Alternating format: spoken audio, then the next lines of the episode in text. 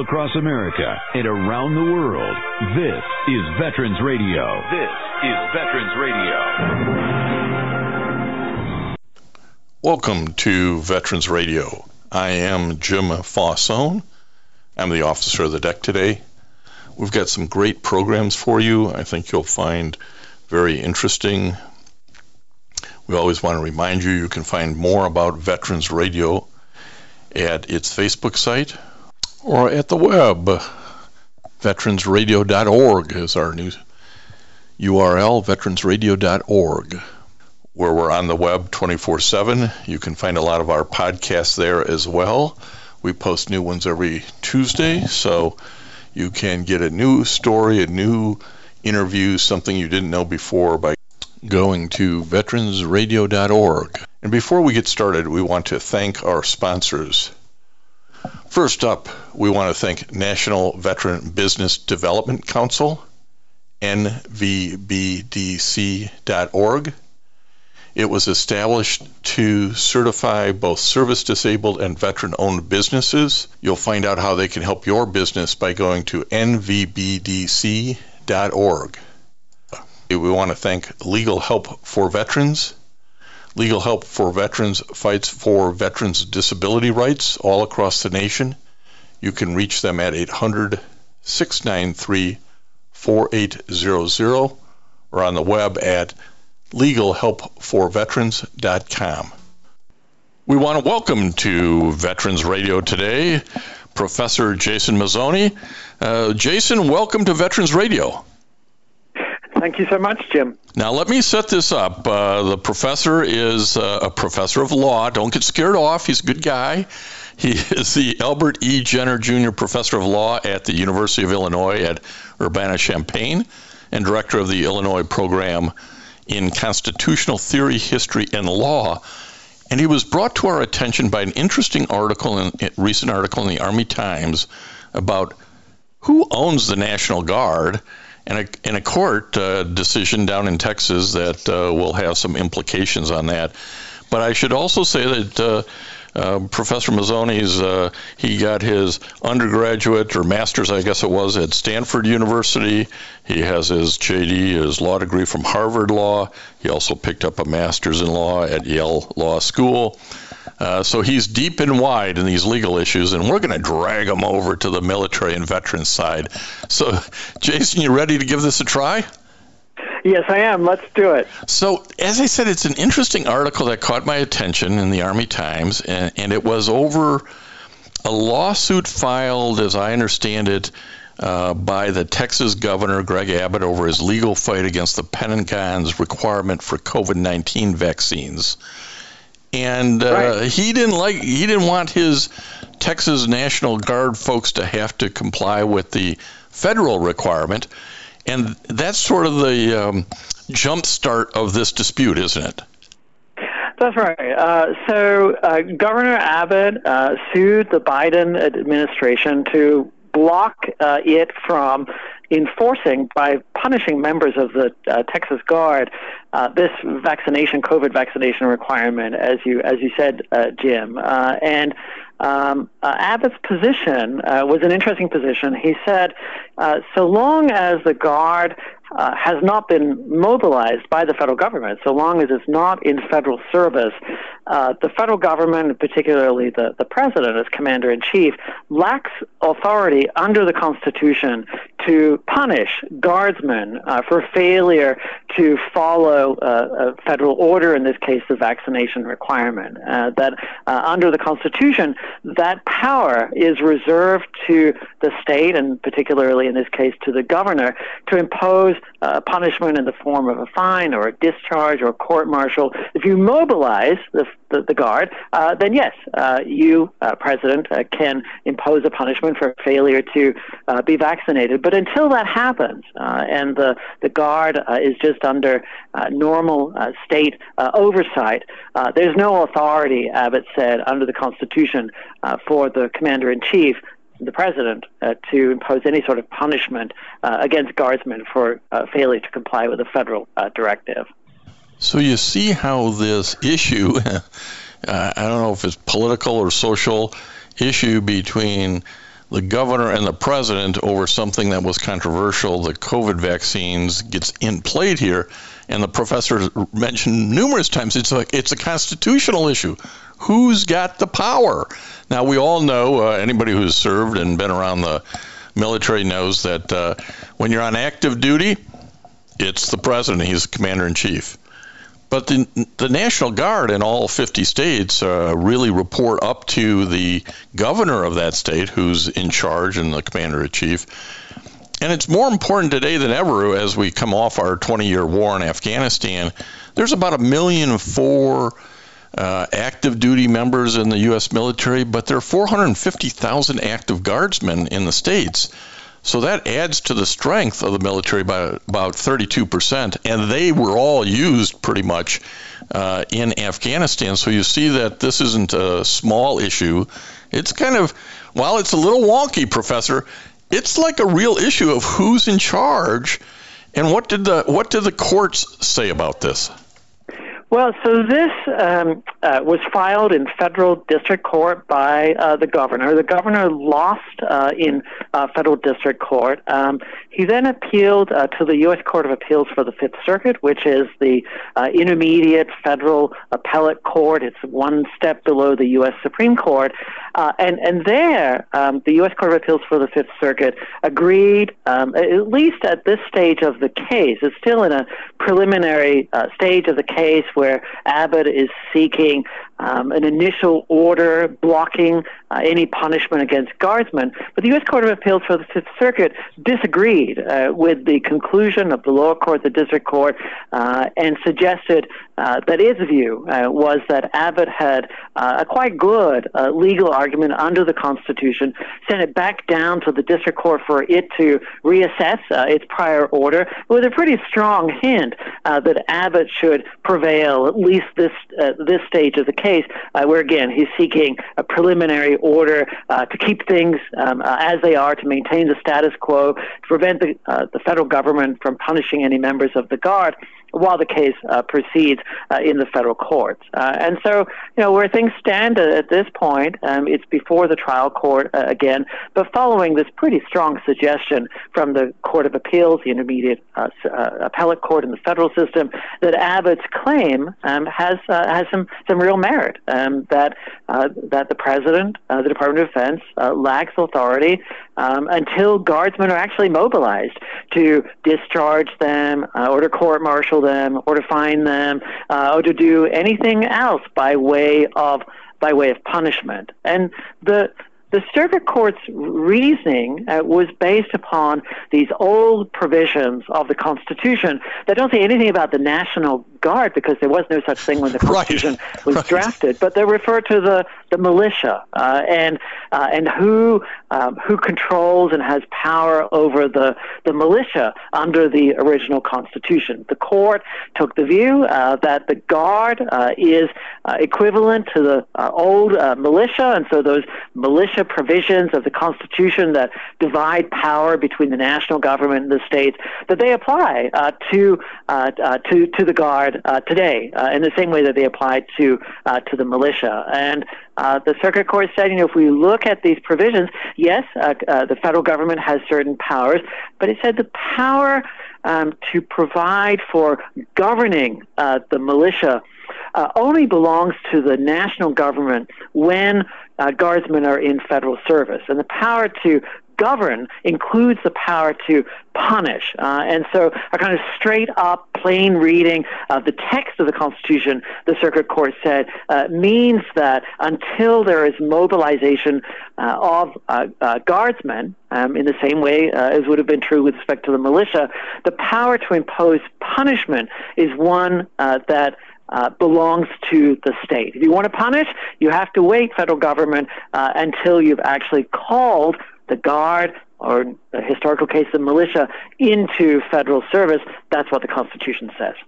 Well, and that's the issue that kind of dragged Professor Mazzone into this from the University. Oh, this of... is great stuff. I mean, this is you know this this you know so you might think oh this is a kind of specialized issue uh, to today, but historically uh, you know control over the militia this is one of the biggest issues of the Philadelphia Convention, right? This sort of um, uh, concern about uh, uh, national security and how you're going to uh, make sure that you have sufficient security personnel, kind of concern about a large standing army, and so instead of that, we'll allow the national government to deploy the militia in certain circumstances. But we're concerned about that because the militia is really an entity under state governmental and local governmental control. So we have to be very careful uh, about the circumstances under which we're going to allow the national government to exercise authority uh, over those old militia forces. And this is the kind of compromise that is worked out at the Constitutional Convention, you know, 1787 uh, gets adopted as part of the Constitution uh, within the next two years, and here we are today. You know, talking about uh, essentially the same the same question, but in the context of COVID vaccines, which of course nobody had thought about uh, in, in, in the seven in the 1780s, but really raising the same basic question: uh, who gets to decide? Who's in charge? Um, and uh, here the court says, well, the Constitution tells you. Well, and and it is relevant today, and that's kind of why the article caught my attention, and I wanted to talk to uh, Professor Mazzoni, who who has researched and written a lot on this issue of the uh, militia clause. That was quoted by the court, which is always a nice thing. You know, makes you feel good that somebody thought your work was. I, I, live, I live for that. I mean, yeah. that's what law professors live for. Yes. But it's relevant today not only because of this COVID uh, dispute, but those of us who've been around for a while can think back when we were required to take the anthrax vaccine. Right. And there was a lot of dispute about, hey, I'm not going over there. Why am I taking this? And I can project it forward uh, by saying we have a lot of states that allow marijuana use, and both medically and recreationally, but the federal government doesn't. So how who gets to decide whether somebody gets uh, disciplined because they test positive for marijuana? And Right. So there, there, there's a this is issue is going to go on for a while. That, that's right, and you know most of the time, um, as you said at the outset, um, we uh, you know, the federal government and uh, and the states, the president and the governor are basically on the same page. Um, but the issues emerge when they're not. Um, when uh, the governor uh, of a state, uh, as here with respect to uh, Governor Abbott, thinks that there's a kind of punishment being uh, imposed that is uh, unwarranted. Um, so that's really where the, these sorts of issues can emerge. And when they do emerge, uh, they can be uh, really important. I mean, this question of whether uh, the federal government can actually impose this directive uh, against militiamen who, or National Guardsmen who are not yet in federal service for failure to do what? Failure to obtain a COVID vaccine, um, an issue as to which there was, of course, a great deal of, of, of controversy. And, and, the government argued in this case, as I understand it, at the Fifth Circuit. Um, hey, we, the federal government, give these national, state National Guard troops plenty of money and plenty of training when they're not federalized, and therefore, because we give the money, we get to control the, the strings that go with it. It, it, I'm sure that's an oversimplification, but wasn't that the basic argument? That, that, that's absolutely right. Um, the the, uh, the government had had several arguments, but one of the arguments, as you as you point out, Jim, uh, is uh, look, um, we are we're, we're paying for this, right? Um, uh, yes, we understand the distinction between uh, uh, guardsmen who have not been been mobilized and those who who have, and we certainly understand that as a distinction. but even when guardsmen are not yet in federal service, um, they're being supported significantly through federal dollars. Uh, and if we're paying, um, you know, we should be able to call the tune. Uh, and um, as a condition uh, of you, state, receiving this money uh, for your National Guard, we are attaching this requirement that, that they be uh, vaccinated. And the the circuit court said, uh, well, um, uh, uh, uh, there are lots of circumstances in which the federal government uh, can give out money uh, to states and attach various sorts of conditions to those uh, to those grants. We see this a lot in the context of education and so on, where the federal government makes um, financial grants to states and says, if you want the money, here's what you got to do in return. But the circuit court said that condition, though, that is attached, cannot be a violation of the Constitution. And here, the government is essentially saying um, to the states, you must do something um, that uh, uh, itself uh, is not permitted under the Constitution. Uh, and so uh, that's a limit on the ability of the federal government to impose conditions upon, upon federal grants. You cannot require militiamen to be vaccinated unless they're, I'm sorry, guardsmen to be vaccinated unless they're in federal service. and you cannot impose that as a condition on a grant either because you can't force the states to agree to things that violate the Constitution as a condition of receiving money. And so the government lost on that point as well. So there's a uh, veteran radio listeners, uh, Professor Jason Mazzone of the University of Illinois, just gave you the synopsis of the first year of constitutional law and a very expensive education. You can't put conditions on that violate the Constitution. Seems simple when you say it like that. It's uh, it's it's a basic principle. Um, you don't get to you don't get to bribe uh, people um, uh, to get around constitutional limits. Now, I'm going to back up a little bit because this is a, such a unique little uh, area. But um, how the heck did you get so interested in the militia clause and research and writing it that you find your way into the Fifth Circuit uh, uh, opinions? I've always been interested in the security elements of the Constitution. Um, you know, when, when, when, we teach constitutional law, uh, as we do to first year students, spend a lot of time talking about government powers and individual rights and so on.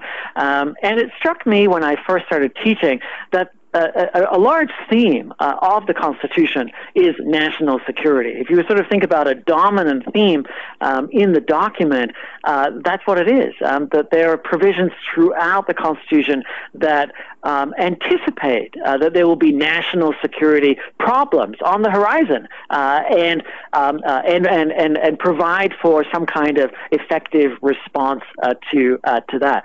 today, of course, you know we, we, we don't often think about the country Uh, being at risk of being invaded and um, uh, or, or, or subject to uh, internal insurrections and other kinds of uh, other kinds of uh, uh, security challenges.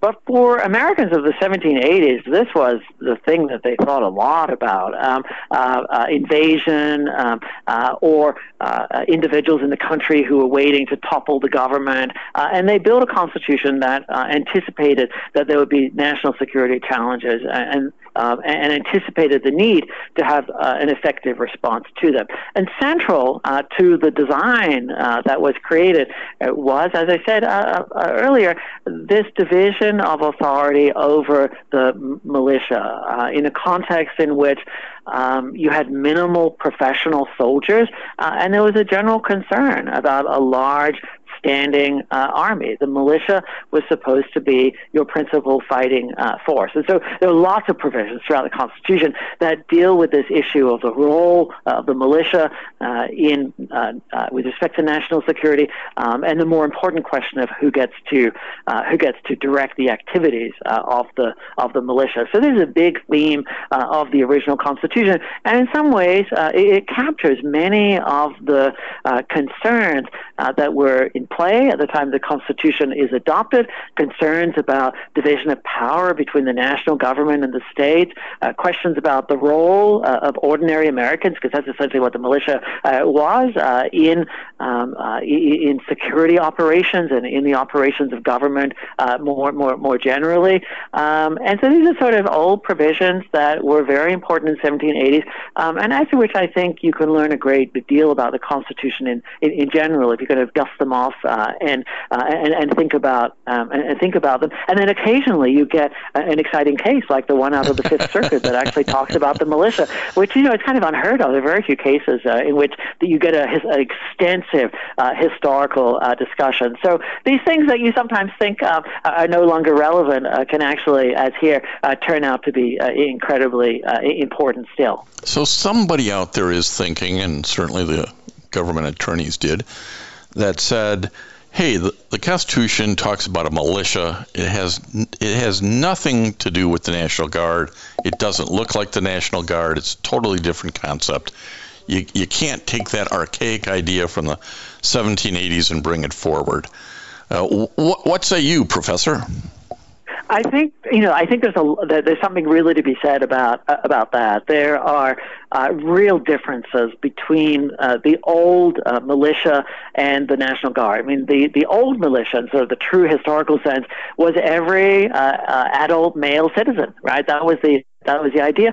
Um, the National Guard is, of course, uh, entirely uh, voluntary, and it's a, a subset of the uh, of the population. Uh, the militia was organized as a, a local uh, institution uh, under the authority of the state. The National Guard, I think, is much more integrated into the federal military structure than the militia ever was, or that anybody thinking about the, the militia ever thought that it that it would be. the national government pays for the National Guard in a way that wasn't true uh, of the militia. Uh, so I think you know, there's a lot uh, there's a lot to that. I think that equating the old militia with the National Guard um, is, is not um, is not um, a, a, slam dunk. But um, but but here's what, what, what's happening in the background.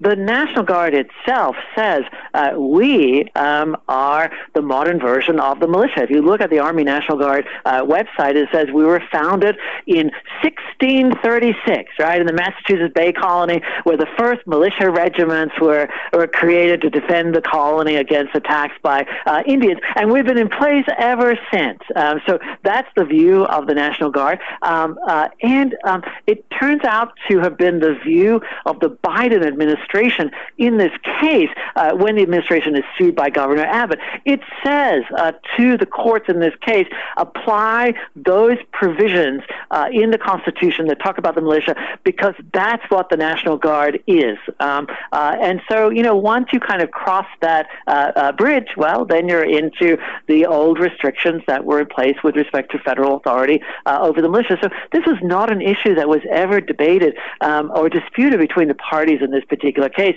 uh, which is the, the reason that there's so much attention uh, in the decision of the Fifth Circuit to the meaning of those old militia clauses of the Constitution, because everybody involved in the case says the National Guard um, uh, is what uh, the Constitution is referring to when it says militia. Be careful what you ask for; you may just get it. So, yeah, I, I, I, sort of I wonder whether they regret, you know, conceding that or, or not disputing it. Um, but you know, it's, it's hard to do that if you're the government um, uh, and the National Guard uh, on its own website says we are the militia. Yeah. So here's the uh, sixty-four thousand dollar question that I'd only ask because you're the uh, Albert E. Jenner Jr. Professor of Law at the University of Illinois at Urbana Champaign, which is how does this play out?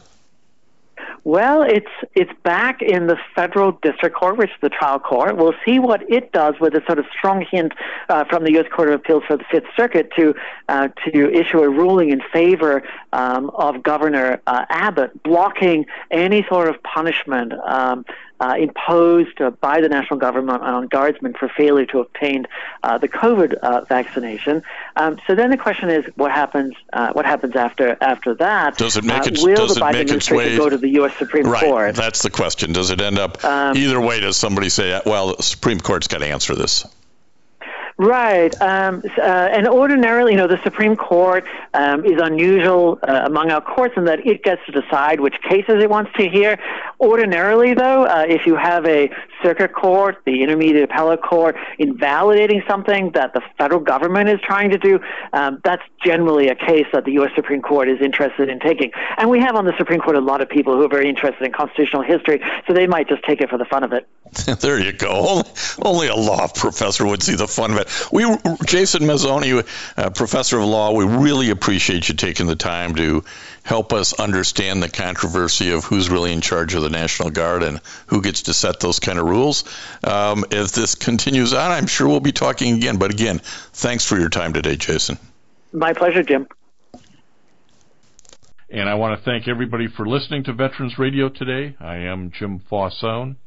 It's been a pleasure to be your host. I'm a veterans disability lawyer at Legal Help for Veterans, and you can reach us at 800 693 4800 or legalhelpforveterans.com on the web. You can follow Veterans Radio on Facebook and listen to its podcasts and internet radio shows by visiting us at veteransradio.org. That's veteransradio.org. And until next time, you are dismissed. If you have a VA claim denied by the Board of Veterans Appeals, contact Legal Help for Veterans at 1-800-693-4800. They're experts in handling cases before the U.S. Court of Appeals for Veterans Claims. Their number again, 1-800-693-4800. We again want to thank our national sponsors, the National Veterans Business Development Council, NVBDC.org, VA Ann Arbor Health Care System, the Vietnam Veterans of America Charles S. Kettles Chapter, Ann Arbor, Michigan, VFW Graf O'Hara Post 423 in Ann Arbor, and the American Legion Press Corn Post 46, also in Ann Arbor. We appreciate all your support. You can go to veteransradio.net, click on the sponsor level, and continue to support keeping Veterans Radio on the air. And until next time, you are dismissed. With LuckyLand Slots, you can get lucky just about anywhere. Dearly beloved, we are gathered here today to. Has anyone seen the bride and groom? Sorry, sorry, we're here. We were getting lucky in the limo and we lost track of time. No, Lucky Land Casino, with cash prizes that add up quicker than a guest registry. In that case, I pronounce you lucky. Play for free at LuckyLandSlots.com. Daily bonuses are waiting. No purchase necessary. Void where prohibited by law. 18 plus. Terms and conditions apply. See website for details.